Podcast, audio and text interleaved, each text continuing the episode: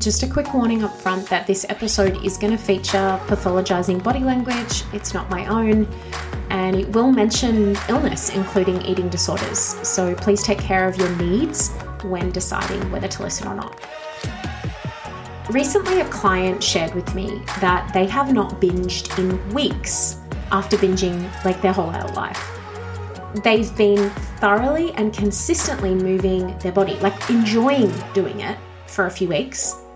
And they booked a surf lesson after seven years of not going into the water because they didn't think that their body should be in the water or seen at the beach. And I'm curious what you might think is the key shift that happened for them. Especially considering that in this episode right now, we're talking about what you need to know about HAES part two. Do you have a guess? I know I can't hear you, but throw out your guesses. So, this is the thing that client felt supported to stop making their body weight a problem. They stopped pathologizing their body weight. And instead, they felt supported to draw on the resources and abilities that they naturally have. And they felt supported to view their health holistically and individually. And this is what happens when we stop incorrectly claiming that weight is health. We empower humans to support themselves in meaningful ways to them. I'm Nadia Felsch, nutritionist and intuitive eating counselor. In this podcast, we explore the practical aspects of leaving the diet mentality behind and finding your own food and body freedom. So, in this episode, I'll be diving into part two of what you need to know about HAES. This is the final part. If you haven't listened to part one, you need to. No skipping it, need to go back. You need to get the groundwork in. In this app, it'll be a little bit more focused on lived experience. So, humans who didn't receive weight neutral or HAES aligned care and what that looks like in their healthcare journey across two different conversations. And I also chat with an endocrinologist, a, a medical doctor, about their shift into a HAES practice, which is super encouraging. So let's kick off this this chat, this part 2 with my conversation with Amanda Lee. Amanda is a human that I came across as did like millions of other people about a year ago in early 2021. So Amanda is an actress, a photographer and activist. And in this chat together, we cover the viral TikTok, the one that I saw last year, and how that led to like her whole life changing. The very dangerous, the very real reality of weight stigma. That you posted a TikTok from your car after you'd visited a GI doctor, a gastroenterologist. I wonder if you could start just by sharing what that video was, what you shared in that video. Yeah. Uh, so basically, for a couple months, I was really sick um, and I was struggling to eat. And um, I just had a lot of lower abdominal pain. And the only thing I can kind of relate it to is kind of like period cramping. Mm-hmm. So I had a lot of lower abdominal, lower abdominal pain, and I was struggling to eat. And so I finally found a doctor who can see me in person and you know during covid and so i, I go in and this doctor um, when he asked me what i was eating i told him i wasn't eating anything mm-hmm. and he said maybe that's a blessing and then um, when i asked him to repeat himself he said i said i'm sorry like what did you say and he said yeah i said maybe that's not such a bad thing and I sat in the rest of this, you know, uh, consultation with this this GI, asked him if he was going to run any more tests, in which he said he wasn't going to. Um, and as soon as he wrote my prescription, I pretty much grabbed my prescription and I left. And I something in me was telling me that it was wrong. Um, like something just felt like I wasn't taken care of, I wasn't treated well. But in the back of my head, this is such a common experience. Being told that I should starve or not eat is so common, right? Like, oh, haha, you're sick, you're not eating. That's fine, that's acceptable. you know even when you get the flu and you you get really sick you know obviously you make a comment about your weight. We're like well at least i'm losing weight. No that is unacceptable. Mm-hmm. You that that shouldn't be the case. Like that shouldn't be the butt of the joke is at least i'm skinny but malnourished. Like Absolutely. you know what i mean uh, the fact that we have as society has kind of crossed over this the distance the situation between what is skinny and what is healthy yeah. and but i digress so um i ended up filming that video in my car and um i was just really alone and that's basically why I filmed it. Mm. And I went back into the doctor's office after uh, I filmed the video and I asked for an apology, and he uh, failed to give me one. Mm. And so um, after that, I did find a new GI, and she is a wonderful badass of a female. Um, and she found that it was stage three colon cancer. Mm. So, so this, I what I imagine is this incredibly tough thing to hear from from the new doctor how did you feel in context of that previous experience i was a mess i when i drove to that second doctor I was a disaster. I pretty mm. much cried the entire way there. Uh, every time I I have to talk to a doctor, even how common it is, if it is a new doctor, I will never go alone. I'm always hysterically stressed. And it is, um, unfortunately, I think it's like a state of panic trauma that I'm probably going to have to hold on to forever. Uh, and I think what's sad is that this is how I felt.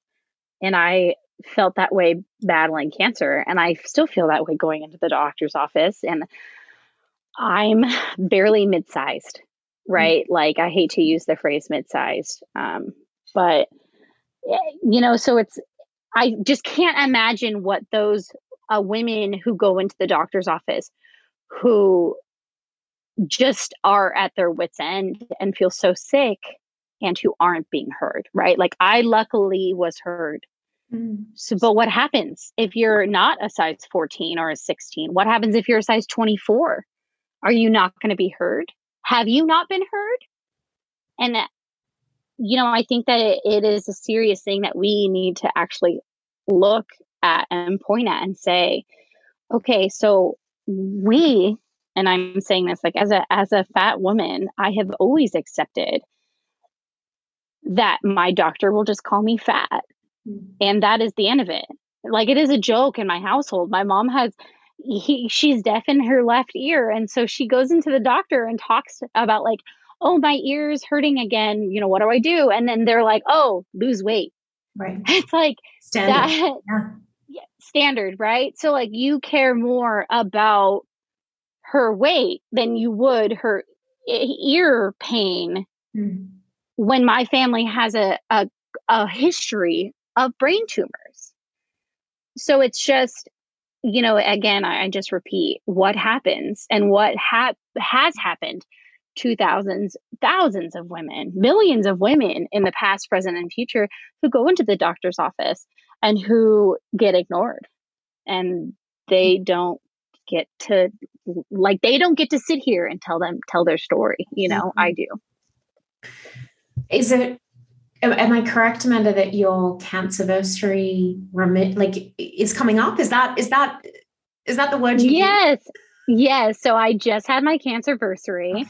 Um, it was last monday and it was um, I found out I was colon cancer. I found out I had colon cancer in Colon Cancer Awareness Month, which is March. I so I was really excited to kind of have my cancerversary also be like a okay, I need to celebrate the day, opposed to, you know, uh, you know, instead of having a day where I'm just sitting in my bed crying. But yes, it was. It's nice to.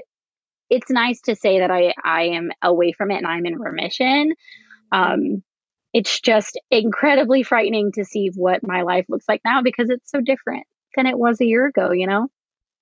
uh, I'm thrilled you're in remission. This is very exciting. And I'm curious about how you found so there was this stigmatizing unfortunately not the only one you'd ever had from what you're sharing just yet another stigmatizing experience that was higher stakes in some perspective right?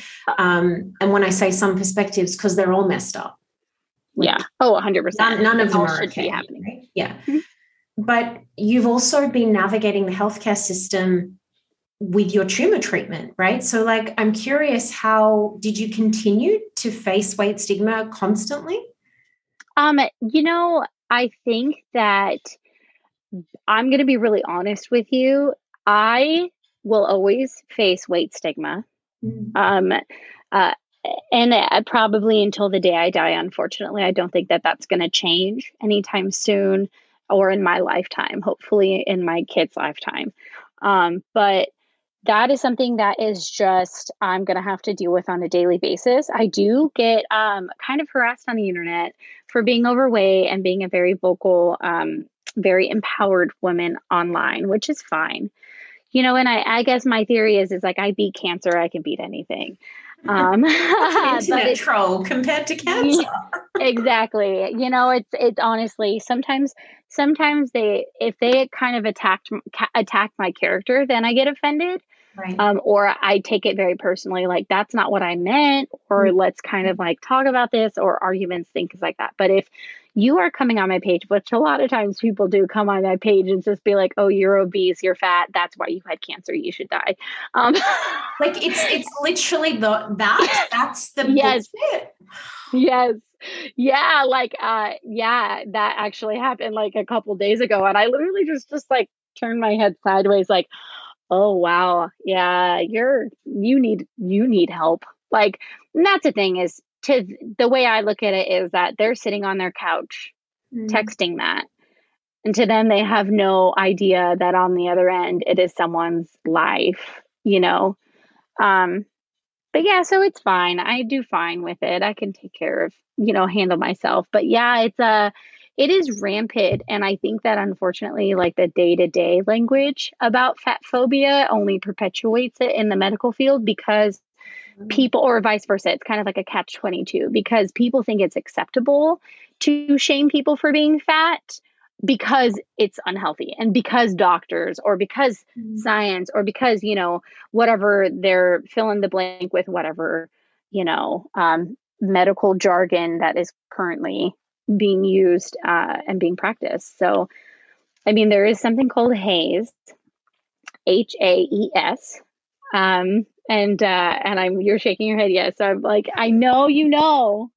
Um, HAES stands for Health at Every Size, and basically, it is to encourage doctors and uh, to just serve patients at every size, no matter what they look like. It's like a it's like a a, devo- a devoid of BMI. I mm-hmm. guess you can say, right? Like, let's actually use science based studies for our um, our uh, medical practice. Absolutely. Let's let's treat the whole person. Let's treat what's going on. Let's treat conditions because we have all this amazing medicine and science and yeah. knowledge. Let's let's use that more appropriately. It's not that hard. A hundred percent. A hundred mm-hmm. percent. I'm so sorry that you were on the receiving end, have been, and to your point, you said, I think I'm going to be facing this, this stigma like this won't change, you know? Uh, I also like that I heard your hope that a next generation may not, may, maybe these conversations collectively uh, yeah. are that, are that change? Is that how you see it as well oh 100% i think that even if right because my entire platform is fighting fat phobia in the medical field right? Unfortunately where does that start? That starts by raising our children properly or having those difficult conversations. And i think what really gets me is that you know it is you know it, when you fight fat phobia in the medical field, you are fighting you're fighting you know, this stigma that has been around for hundreds of years. Mm-hmm. So you were trying to literally rebuild the system. And what you need is allies who kind of have your back. And in order to have that, you need to have conversations about this, about people like you, where I can sit down and, uh, you know, uh, people who are willing to listen mm-hmm. and say, oh, wow, this is actually a situation in our our world i'm not going to say country but this is a situation yeah, in our world. Yeah. And this is this is a giant issue and it starts by just addressing it at home. You know talking about food appropriately and discussing it in a healthy way in front of your children mm-hmm. or discussing it in a healthy way to yourself. Because at the end of the day you know, if you are perpetuate, if you're saying fat phobic comments, then what the hell are you saying to yourself? Mm. Holy goodness gracious. Like you cannot be kind to yourself if you think that you could say those things to another person. Absolutely. And, and that, and, uh, you know, I will have a million conversations like this if that means that I get one step closer to one more person being listened to or treated the way that they should be treated, which is just like a normal human being. I love that. I'm I'm here for it as well. Thank you. I've talked on this pod before about how frequently and dangerously weight stigma shows up in eating disorder treatment. And it's not to say that that weight stigma alone causes EDs, of course not, but it also doesn't support anybody's recovery. So, for instance, and I again, I've talked about this on a whole episode, atypical anorexia nervosa is anorexia nervosa in a fat body. So, that we even call it atypical is everything you need to know. We actually have, well, we don't because I'm not there, but in the UK, there is an eating disorder organization, like a charity called BEAT. They work kind of with the NHS healthcare system over there they still refer to bodies as obese. They talk about weight management as a concept. Go back to part one if you need to think about what that means. Whilst in the same breath, they say eating disorders come in all bodies. Like they can't seem to see that they are contributing to that by even speaking about bodies like that. And yes, eating disorders absolutely come in all bodies, and they are all equally very serious. So, to explore the lived experience of non HAES eating disorder treatment, you know, how it feels to have body size, your body size pathologized so early in your life, and what the consequences of that are, I am going to be chatting with Sharon Maxwell, a speaker, fat activist, and future social worker. What is your earliest memory of your body size being appropriated to your health? And what is that memory? I have one distinct memory, and then um, which involves a doctor's office. Um, and also, I was prefacing that with there was already a culture that I was around um, in the environment I was raised in where women were supposed to look a certain way in order to be pleasing to mm-hmm. men and but also yet like still uh, sweet and like not luring men, but it's just a weird mind fuck um, and really gross, honestly, quite disgusting. Um, so I had this picture of what I was supposed to look like, and I have lived in a fat body my entire life. And so I never fit that mold. So mm. that's, I always knew that I was not quite making the mark there. Mm-hmm. Um, but as far as like my health, um, so when I was in third grade, um, I and a classmate of mine consistently got tonsillitis and strep throat. It was like clockwork. Every mm-hmm. few months, we mm-hmm. kept getting it. And um, I went to the doctor with my mom, and um, the doctor came into the office. And the first thing we ever did when the nurse brings you back is stand on the scale and then you go into the room and they take your blood pressure and you know temperature and all those things and the doctor walks in and tells my mom doesn't even acknowledge me or look at me speaks directly to her and says that um, she needed to put me on a diet and that i needed to start losing weight when i came because I had fucking strep throat. and that's the very first thing the doctor comes in and, and addresses. And I remember leaving and feeling so so much more shame about my body. Um, our bodies were like shamed in the environment and like showing anything about our body, all of that in the environment I was raised in. It was our bodies were to be very much like completely covered and all of these things. And at the same time, I had not felt like shame to that level. Like I was wrong. I needed to be fixed. Not only did I need to be ashamed of my body, but I also needed to be fixed. Well, I went to school and my classmate um, told everyone that she was going to be getting her tonsils removed. Mm. And so I thought, okay, well, maybe if I get it again, they'll remove my tonsils on repeat. I consistently go back every three to four months, tonsillitis or strep throat. And the doctor consistently made my weight and my body size the topic of our conversation. Um, and I know your your question is like when was the first time like I experienced that, but if we just put a teeny pause and like say if I if you look out like 16, 17 years later, I'm still going through this cycle mm-hmm. of having tonsillitis every three to four months. Mm-hmm. And um, at this point, I used to joke that my uninfected tonsils were the size of like Texas and California combined, which are like massive states in the United States. Um, and they just hanging out in the back of my throat. And like when they were uninfected, because each time I got ill, mm. my tonsils never went fully back to their original size. So when I was sitting in the dentist chair, they would have everybody come look and see how big my tonsils were. Like it was like, oh wow, like like they were massive. Like I have a photo, which is odd, but um somewhere I don't even know if I still have it, but um I had this magnifying glass and I was showing a friend and we were laughing about how large my tonsils were. Well, when I was in my early 20s, I got another bout of tonsillitis, like clockwork. But that time, um, my tonsils became so swollen that they completely closed off my airway and I was sent emergently to the hospital, woke up with assistive devices to allow me to be able to breathe because of the weight stigma that I had experienced at the doctor for 16, 17 years and no one ever taking like and and, and taking my tonsils out.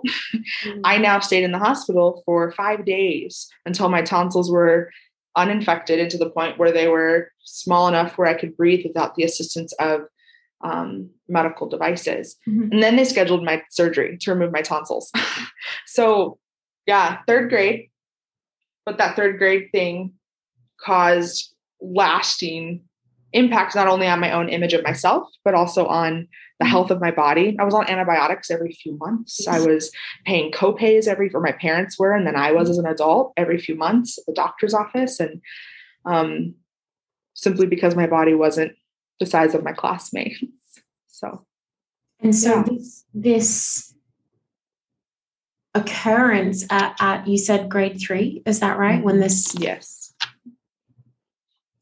I mean, to, to hear the longevity of just that one aspect of your experience, just one, right? Let's kind of be clear. The I, I mean, there there really are no words. I I can't. It it seems stupidly absurd at the at the bare minimum. Like right. like that's just the entry point. Uh, okay, yeah. Wow. Let's let's I don't want to make assumptions. So you shared, Sharon, that you were socialized in an environment where you, I believe you said you're you were already conscious your body didn't fit the mold that you'd been socialized to kind of feel was acceptable, what was required of, of you.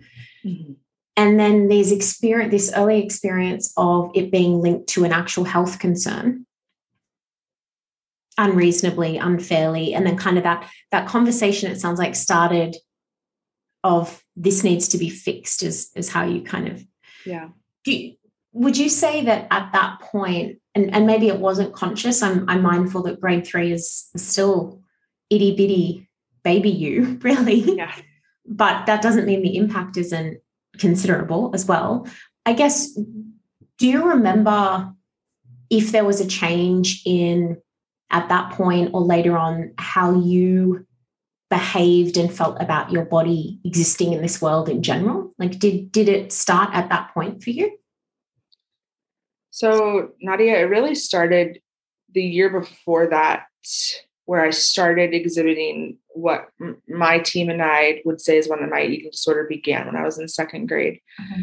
Um, but it was more a lot of hiding and binging on foods and things like that, and really being just like fearful of eating in front of people and things along that way. But then after that doctor's appointment, and then when I was put on um, my first diet shortly thereafter, um, my first non-consensual diet i started actively restricting and trying to change my body. And i uh, my body is trying to grow and develop and yet i wanted it to shrink and i wanted to become smaller.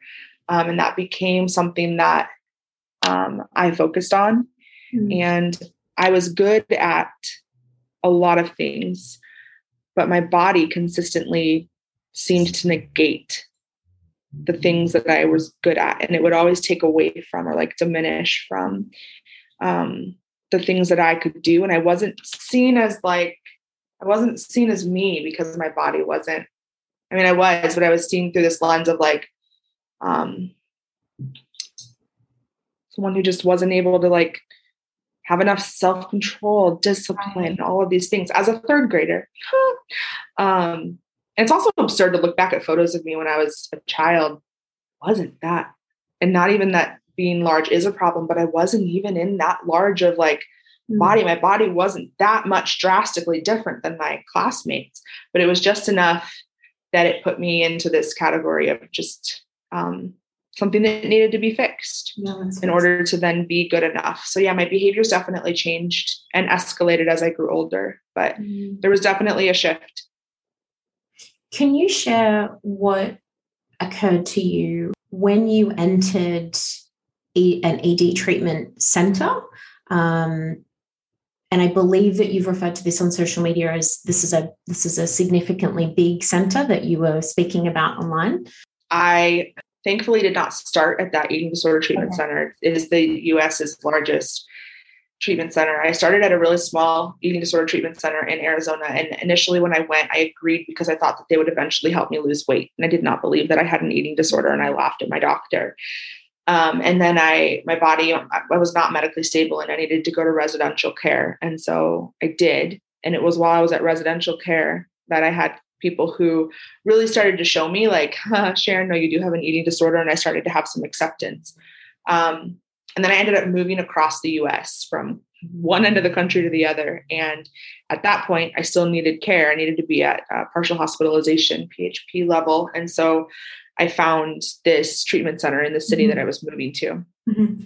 And when I showed up, of course, before you go, you have to do an intake over the phone. So they get a full history of you, right? And it was like an hour and a half at least long phone call. Wow. They had all of that from me. And then and then they received all of the i signed all the release of informations and they received the documentation from both treatment centers i had been at before i showed up on day one and um, i was taken to a room to um, receive orientation so one of the staff members walks in sits down with me and tells me the rules and regulations la la la and then goes now um, you're going to stay in this room and um, we will um, come get you when it's time to eat.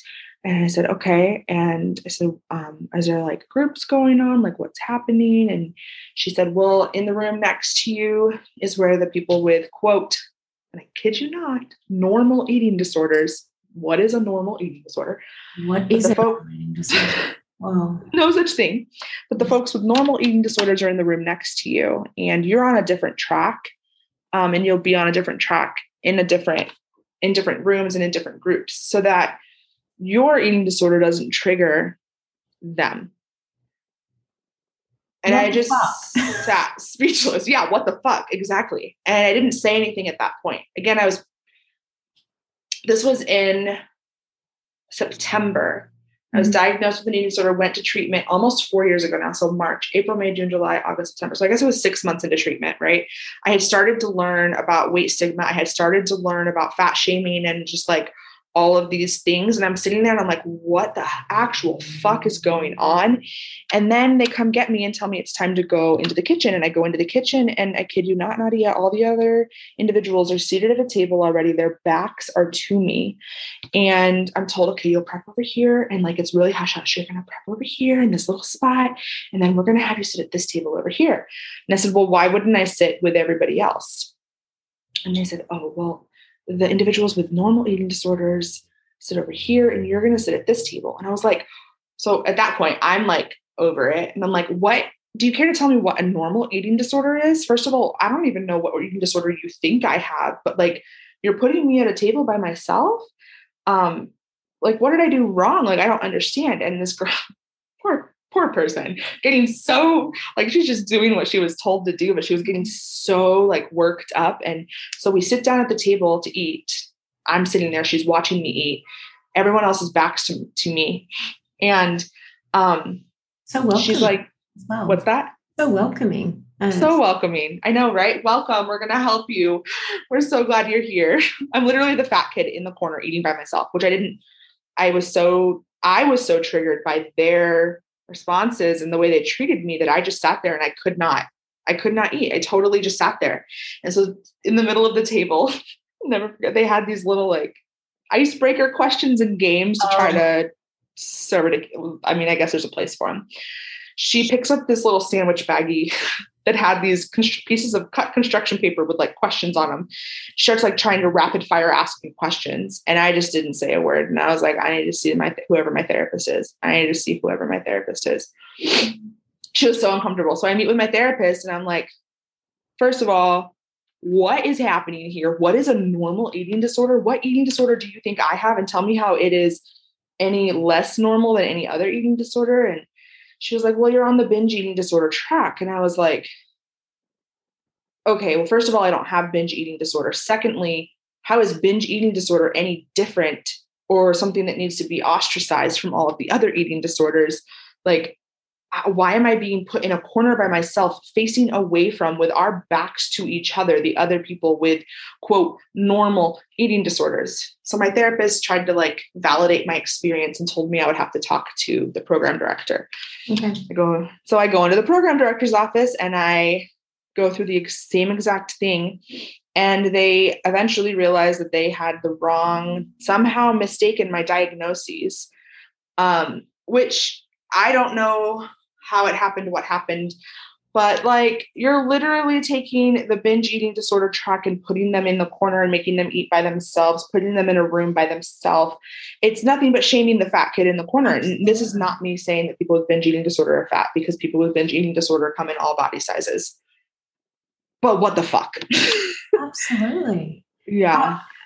Who, whoever might experience that, how is any of that healing or therapeutic or yeah what if I had binge eating disorder and experienced that? Like, are you telling me that I need to be ashamed of coming in to get help for my dis- my eating disorder, and that mine is like inferior to the other eating disorders? Like, we're literally giving a hierarchy at that point to eating and, disorders, and triggering or to the so-called normal eating disorders. Yeah, what? so-called normal. What? Which, if we take a sec a second and like take a step back, binging occurs because we res- from a restrictive mindset. Mm-hmm. So if you're going to take all of these quote unquote normal eating disordered folks who have restrictive eating disorders or uh, binging purging eating disorders but mm-hmm. also restrict you know whatever compensatory eating disorders and you're putting them over here it's the same fucking thing over here we're just in a cycle of restricting and binging and we're living in this restrictive mindset. So how it makes zero sense. Zero make sense. it make sense. I mean, I, I don't want to get too sciencey here, but neurobiologically it makes no sense. Yeah. I mean, I'm not a therapist, not pretending to play one, but I I know a little about neurobiology. That's not that's not how that works. You're just creating more stress response yeah, it's a no from me. It was not okay. and I that was just one experience in that treatment center. Or like the weight stigma was so horrific there. Uh, have you like is your experience echoed by others lived experiences in in the space that you've the folks you've come to know through your activism it, you know whether it's ed related or not it, it is yeah is it echoed unfortunately yes mm. um not just for folks living in in larger bodies i will say also for the, the male population for um, our lgbtq plus community um, the underrepresentation of um, for for people of color. Um, I mean, it's just it's the amount of harm that happens in a place where we're supposed to come get help mm. is astounding. Um, it is horrific. Um, and it's something that I have paid hundreds and hundreds thousands probably at this point of dollars in therapy undoing harm working through trauma that i received at a place that i was supposed to go get help for my trauma and my eating disorder. Again make it make sense. And it's something that i have heard echoed time and time and time again by individuals. And i think it's a systemic problem within treatment centers um, worldwide from what i've heard. Um, and uh, we have the stereotype in our society of the thin, white, young, emaciated, affluent girl. That's that's the look. This gendered girl, yeah. Mm. Like the to start with, right? Like there's a look, and it's shameful it, it, for me and what I heard for other people. Walking into a treatment center and you are like the one or the two fat or mm male or queer or mm people of color like walking into treatment center and you're, you're it's into a treatment center. Not like other people don't deserve the help as well but it's not like fat queer disabled people of color like aren't in aren't experiencing eating disorders Absolutely. now. Yeah. The lack of resources the it, it's just it's it's such a systemic problem.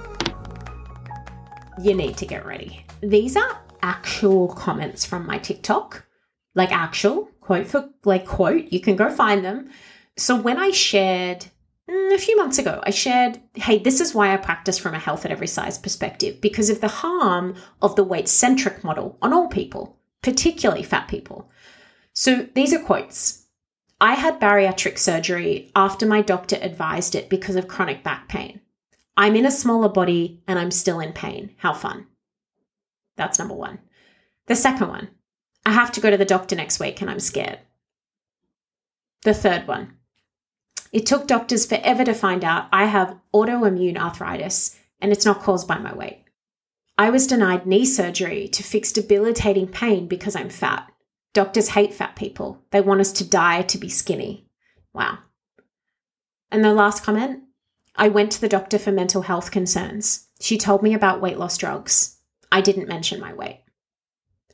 So, in the last interview for this episode, I'm going to be chatting with endocrinologist Dr. Gregory Dodell about what's missing in the weight centric approach. Say, like when we're treating type 2 diabetes, so common and and what is the difference from his perspective as a doctor when it comes to the HAES approach compared to that kind of weight centric model when it comes to managing all kinds of endocrine conditions? And FYI, if you're not quite sure what an endocrinologist does, I mean, diabetes is a giveaway. They help with the endocrine system, which is lots of different things, lots of different conditions, the hormones in our body. And guess what? If you, like me, have PCOS, that's what an endocrinologist does. So, this is a really important conversation where PCOS and weight are literally mentioned in the same damn breath. What are some of the, the most common conditions that people might come to you for support with? That's a great question because if I'm ever out at a party or anywhere else and I'm like, yeah, they're like, what do you do? I'm like a doctor. I'm like, what kind of endocrinologist? And they're like, blank face. And I'm like, diabetes and thyroid and nutrition and osteoporosis and PCOS. So, I mean, people just don't know. And the short answer is like hormones, the endocrine system. Mm-hmm. and uh, and that's what it is. And what I love about it is, is that it really impacts the whole the whole body. It's not just you know one one organ system. So yeah. I mean, I love what I do, and it, and it's cool. And it's a great field in my biased opinion, of course. I, I agree. It's a very, I mean, all specialties are obviously very important, but I so agree that the the fact that it isn't organ system kind of centric, it is the whole body. Um, and I guess from that person-centered approach or, or, or whole person-centered approach to health, it impacts someone's whole quality of life potentially as well, or their whole way of being. So you mentioned just before, and I think that's possibly where people are most familiar with the endocrine system. Uh, so let's take type 2 diabetes as an example. I'm really curious, and, and I'm sure I'll learn something here as well. How might I feel like I'm asking you such a loaded question. I'm kind of like second guessing myself. But yeah, go for it. So how spit might, it out and I'll do yeah, just, best. Okay, you just shoot it back. So just go for it how might type 2 diabetes be managed in the traditional kind of weight centric approach that we have in healthcare and medicine? Yeah, I mean, I love this question because I don't feel that I practice treating diabetes that differently than people who are more weight focused, except okay. I just look at true behaviors like okay. we talk and hear about all the time. So movement and pairing foods and getting sleep and managing stress, all the same medications.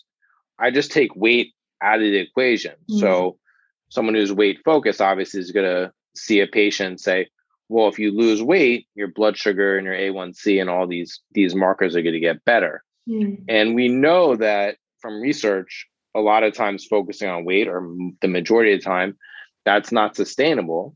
Um, so you see a lot of weight cycling that goes on, which again, the research shows is metabolically detrimental. And then that also introduces the weight stigma component to it, which we also know is, is detrimental for the management of health conditions and mental and physical well-being. So I choose to say, and I learned this from, you know, Instagram and reading all the great research papers, that weight is not a behavior. So let's mm-hmm. focus on the behaviors. The weight may change as a result of behaviors or it may not. Cool whatever but my my goal is for someone to hopefully control the blood sugar and the mm-hmm. diabetes to prevent complications and that that's what we're looking to do. It, what kind of strikes me is the overwhelming simplicity. And yet let's be really kind of frank that in the kind of wider context of this conversation it, it isn't viewed as such as just okay, cool. Let's look at, uh, I guess I want to be mindful that I, I didn't hear you say this, and I know you wouldn't say this, and I know I also wouldn't say this, that there isn't an aspect of, I believe how you worded it, let me know if I misheard this, was I kind of place weight to the side or I, I don't focus, right?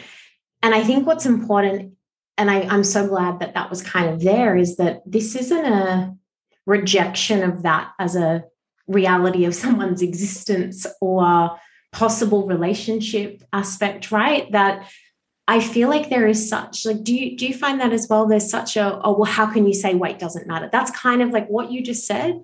I know folks would hear, oh well, this doctor's saying weight doesn't matter.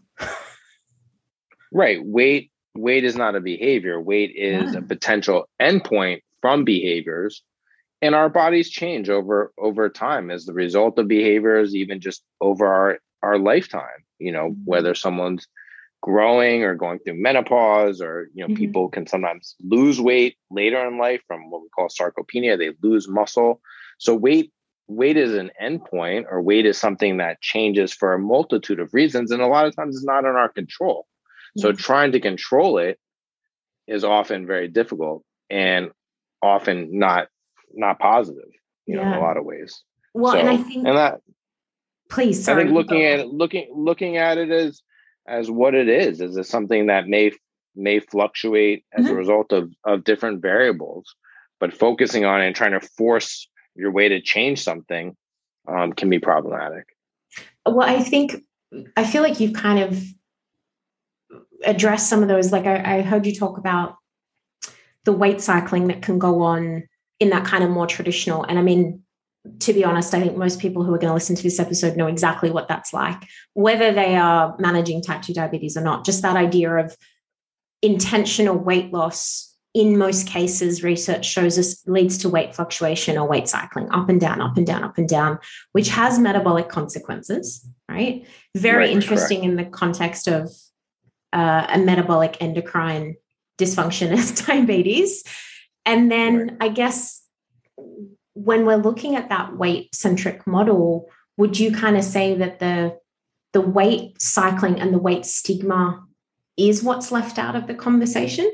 or out of the picture rather is that is that kind of what's missing do you think yeah i would say so and i think the research also is missing it so when i listen to other people that are following this HAES weight yeah. inclusive model people that really know the research like jeff hunger you had yes. on and Ragen chastain and all these brilliant researchers they talk about you know when you do a study that doesn't control for something like weight stigma and weight cycling you're missing a huge huge component of like what may be affecting you know quote unquote in these studies these subjects metabolic function right. so when you don't look at these variables and you just say oh well someone lost weight and their blood sugar got mm-hmm. better what were the behaviors that were causing that or if someone at a higher bmi has a higher inflammatory marker or mm-hmm. uncontrolled diabetes without looking at these other variables like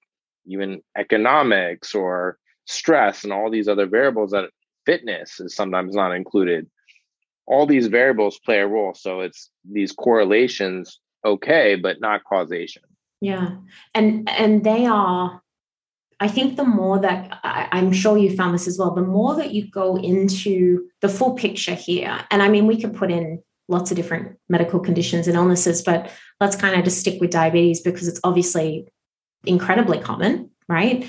Right. this, I, I, you know, I've seen it all the time. I, I see it at, at me almost defensively, which is really interesting from folks who, the way that I view it, have been really kind of disenfranchised and disempowered by the medical model and yet are so stuck in weight centric themselves that you know so i guess what i'm alluding to here is i'll see it's interesting you mentioned a1c which is obviously a um, I'll, I'll, actually let you explain. I'm, I'm not going to explain this to an endocrinologist. You could kind of just. Go, I'm sure you would nail it. it it's it's just a three month blood sugar average. So, um, glucose binds to red blood cells, and the average lifespan of a red blood cell is about three months. So when someone goes for an A1C test, there's a way to extrapolate from that blood test what the average sugar has been yeah. over that three months. So it's it's really um, I guess for for folks who've ever had a blood test, it's it's blood test is obviously a snapshot in time. So this marker is giving us a little bit more time to look at what what's happening in the body through that period of time, right? Correct, correct so coming back to what I see online, it's always, well, often, I shouldn't say always, is hey, you know, when I lost weight, my A1C was so good or so improved, right? And mm-hmm. I don't disbelieve that. I don't, uh, if someone says that, I believe them, right? Totally. There's nothing, there's nothing wrong yeah. with someone losing weight, but how did they lose the weight? Yeah. Number one was was it because they decided, hey, I love yoga, I love spin, I love Zumba. And also, you know, I'm going to incorporate more fruits and vegetables into my diet and I'm going to get more sleep. Mm-hmm. And yes, weight went down the same way the A1C went down. Mm-hmm. Or were they restricting for three mm-hmm. months and, you know, developing some issue, body image issues and not mm-hmm. getting enough calories and all these things?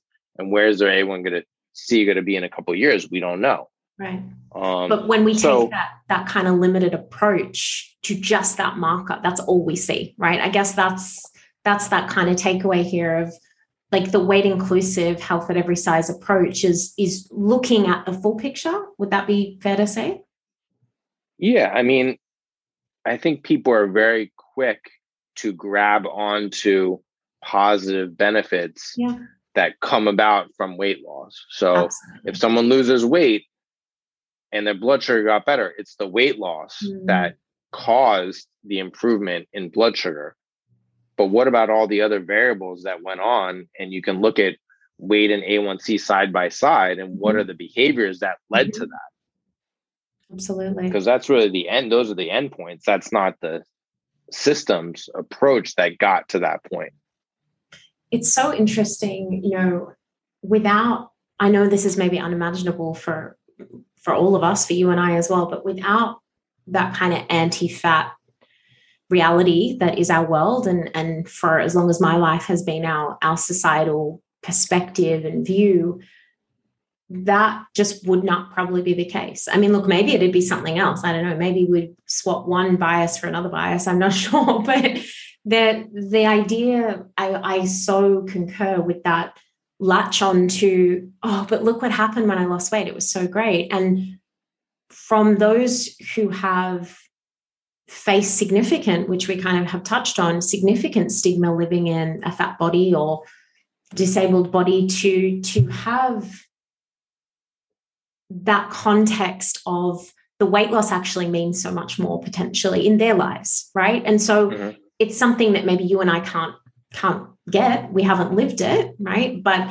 it it's also another piece of the puzzle i guess is is kind of one, what i wanted to place that we i think alarmingly just have such a limited perspective on what influences well-being generally i don't love to say health yes. dr greg i don't love to say right. i think it's a loaded right. word right um, right but it's really great that someone coming into your care for whatever condition um, with their endocrine system is going to receive support medication advice whatever's relevant to their you know their situation I guess the the thing that really stands out is not having that approach from their doctor, from you in this in this case of your weight, therefore you cause this. And I think that's possibly the most damaging part of the weight centric approach is you caused everything because you got fat, for instance, or you are fat, for instance.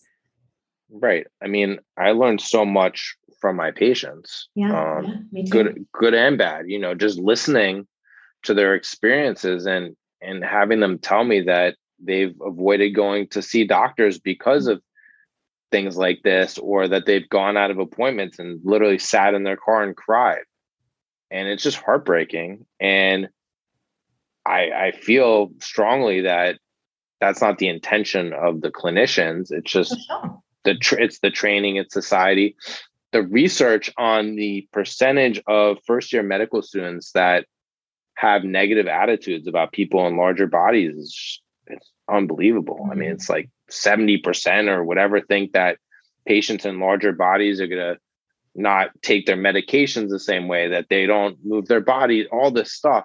And then, you know, you go through medical school and training, it just gets ingrained. Of course. And that's not necessarily their intention. And they, I don't think they want to, I know they don't want to make patients cry. It's just we have to unlearn mm. or obviously change the culture and create a different environment that can take better care of people. I'm here for that. And I know you are too. Thank you. yeah. No, I mean we're we're learning as we go. And yeah. and obviously, you know, not obviously, but this is not my ex- lived experience as like a white thin male, you know. Mm-hmm. So I have to listen to my patients. I have to be on social media and all this stuff and and pick up, you know, on what's going on and hopefully um, provide provide the care and help train and teach my colleagues and the people that are coming up in the medical community to to do a better job of it. I want to wrap up this episode, the two-parter on HAES, with two client emails I received and I'm going to share with consent. These are two emails that showcase what is possible when folks are truly and holistically supported, when folks are treated with compassion and dignity, when folks are empowered to care for themselves on their own terms. And especially, especially if you're still unsure if this HAES framework is really about health, you're going to want to hear this. Hi, Nadia. I had an appointment with a new gynecologist today who was amazing and very respectful of my wishes. It's been noted in my chart at that practice that I don't wish to be weighed unless I need to be for medical reasons. And the experience made me feel a bit more hopeful about finding a primary care provider. So, for those of us outside of the States, that is a general practitioner or a GP. And this is someone who had not been to a doctor, who was avoiding, understandably, going to see a new doctor, going to specialists, which sometimes is not going to be supportive of our health. We sometimes really need to go to doctors, some of us more than others. But if you've experienced medical fat phobia, of course you're not going to be comfortable or safe to go. So this is what happens when unfortunately they that she did have to advocate for herself, but when people are empowered that they know they have options, they know what it's like to care for themselves and they feel more able to speak up with support behind them. So this is the second email. Hi Nadia, I wanted to share something that's happened recently. I have flat feet you know, like differently structured feet. And it's caused me on and off pain my whole life. Whenever I walk a lot, whenever I do cardio, basically, whenever I use my feet a lot, I get this sharp pain in the arches of my feet. And off the rack shoes don't fit my feet well. I've never owned shoes that I'm 100% comfortable in wearing. And lately, this pain has gotten to my heels. Usually it goes away, but this time it has persisted. Because of working with you, I took the self care route. I found an amazing podiatrist. He made me custom insoles that I, I can wear inside shoes, and magically, my pain has disappeared. I realized how often I've ignored pain because I thought weight loss would fix it. This time, because of all the knowledge and self compassion I've gained, I found a solution that's going to significantly improve my quality of life. I can now dance pain free. I'm so happy. I wanted to share so that I can thank you, thank you, thank you, thank you. Wow. Every human is inherently worthy, and every human deserves ethical, compassionate, and dignified healthcare. It really shouldn't be this hard. For all of the links and notes from today's exploration of what you need to know about HAES Part 2, including how to find all of my amazing guests, because you want to do that, head to my website, nadiafelsch.com forward slash podcast. You can also find the link in your podcast player. Thank you for joining me. See you next time.